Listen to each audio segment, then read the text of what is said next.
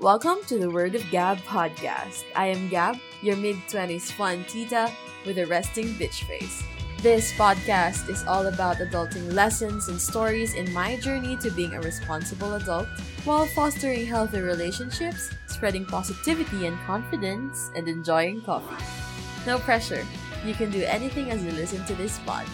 You can work, do laundry, wash the dishes, or maybe just chill with me while you take a sip from your favorite drink.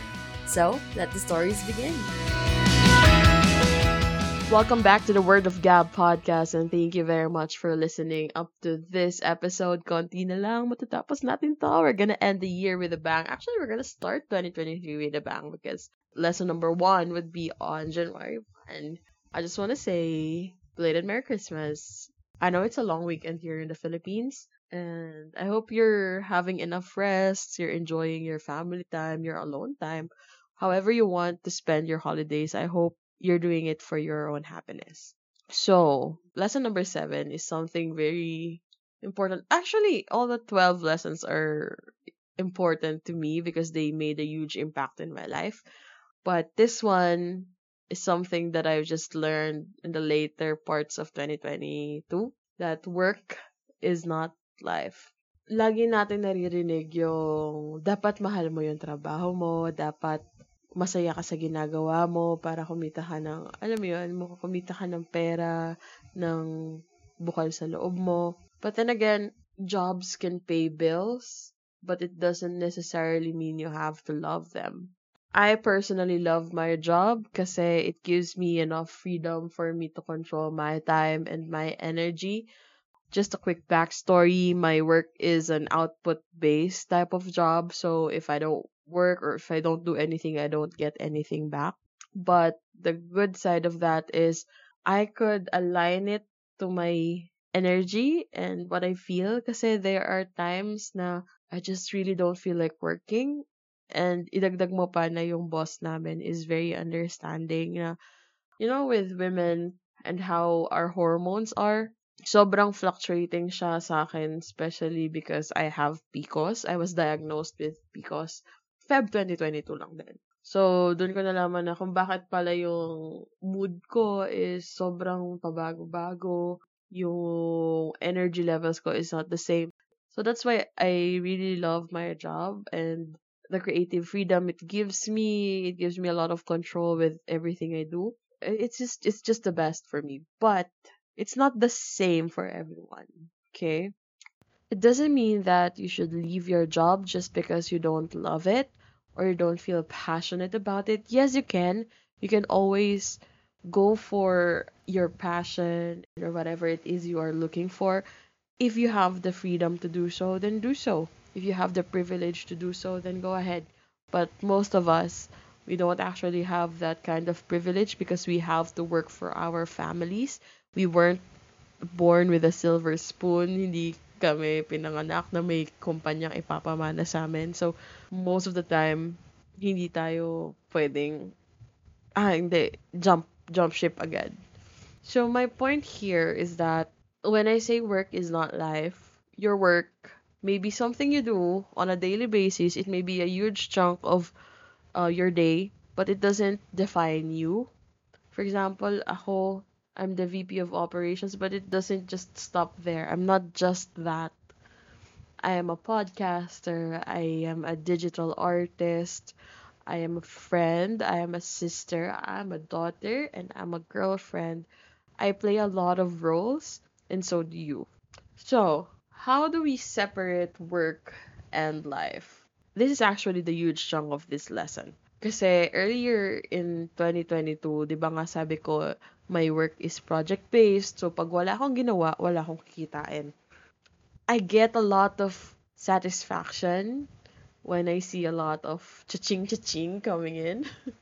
I mean, who doesn't, right? Ang hirap ng buhay ngayon. Parang ang sarap sa pakiramdam na oh my god, this is two to three times more than my regular salary back when I was a regulatory officer for an agricultural company. So, sobrang sarap lang niya sa feeling to the point na on weekdays, I don't do anything. I barely do chores. Kung makikita mo yung kwarto ko, meron diyang bin ng pile of clothes that hindi ko tinutupi unless wala na akong damit sa damitan. That's like a monthly thing na lang. Supposedly it's a weekly thing, pero most of the time kasi I don't have the energy and my weekdays are for work and weekends are for hobbies or social life. Little did I know that I've been letting myself go. Unang-una, hindi ako nakakapaglinis masyado ng kwarto. Every two weeks na lang halos ako nakakapaglinis. I know it's dugyot, but yeah, I'm trying to change that. I'm doing a weekly thing now. Um, hindi rin ako nakakapag-exercise. I don't get to go outside. There are days that I don't even see the sun. na, alam mo yun, madilim pa. Pag madaling araw na ako matutulog ng mga alas 4, madilim pa din. Gigising ako madilim na ulit. Gets mo?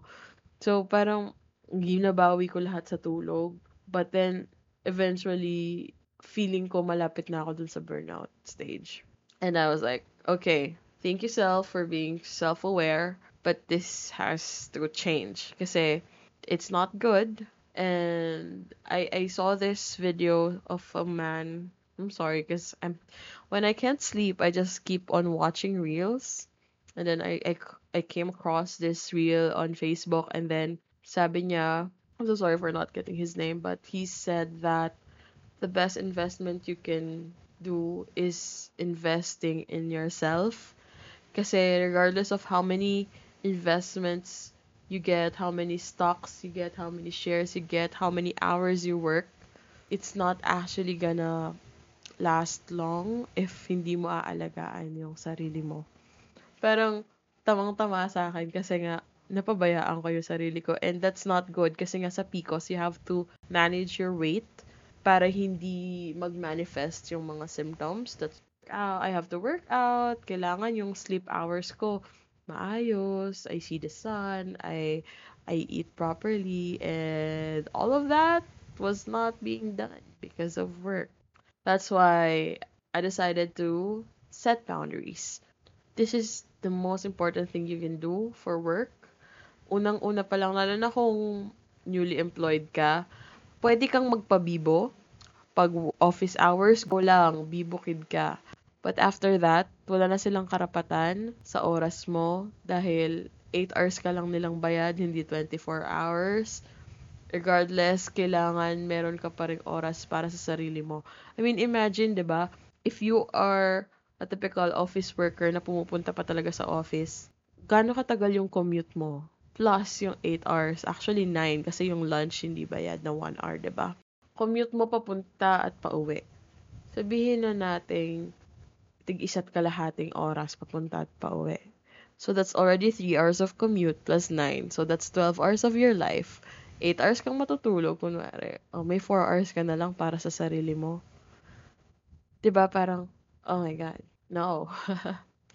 so, I say, set boundaries. Yung 4 hours na yon kung yun na lang yung natitira, just give it to yourself.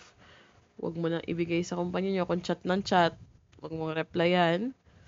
Pwede kang mag-set ng automated message saying na, okay, I got this message, but I will get back to you when I'm back at the office. Kasi technically rest. And I always say this to the people who are unreasonably hardworking. Kasi there are times na ang sarap maging hardworking kapag reciprocated siya ng company. However, there are people who just just love what they're doing. They love being busy.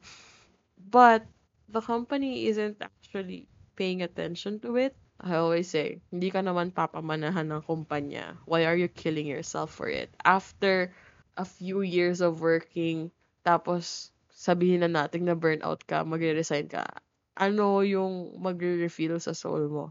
Wala. Kasi wala ka namang ginagawa outside work. So, ang tendency, it's just an endless cycle of you looking for the same environment, uh, having a job, and burning yourself out again.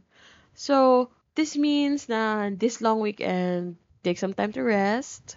And my challenge to you for this lesson is to start setting boundaries at work. Meaning, ito, let's start small. Don't ever reply to any email or phone call or text or whatever it is from the company during weekends. Give the weekends for yourself. Okay? Pag hindi office hours, wala. Just do whatever you want to do on weekends. If you want to be lazy, go ahead. Just lay around. If you want to do chores, go ahead. If you want to go out, go ahead. If you want to do art, go ahead. Just allow yourself to have that time just for you because you are not your work. And I hope you remember that. Thank you, and I'll see you tomorrow. Bye. Thank you so much for spending your precious time with me, and I want to hear your thoughts. So feel free to message me on Instagram or on Facebook at Word of Gab Podcast. You can follow, like, and share. As always, I want to remind you that when someone tries to dim your light, blind them. See you next time. Bye.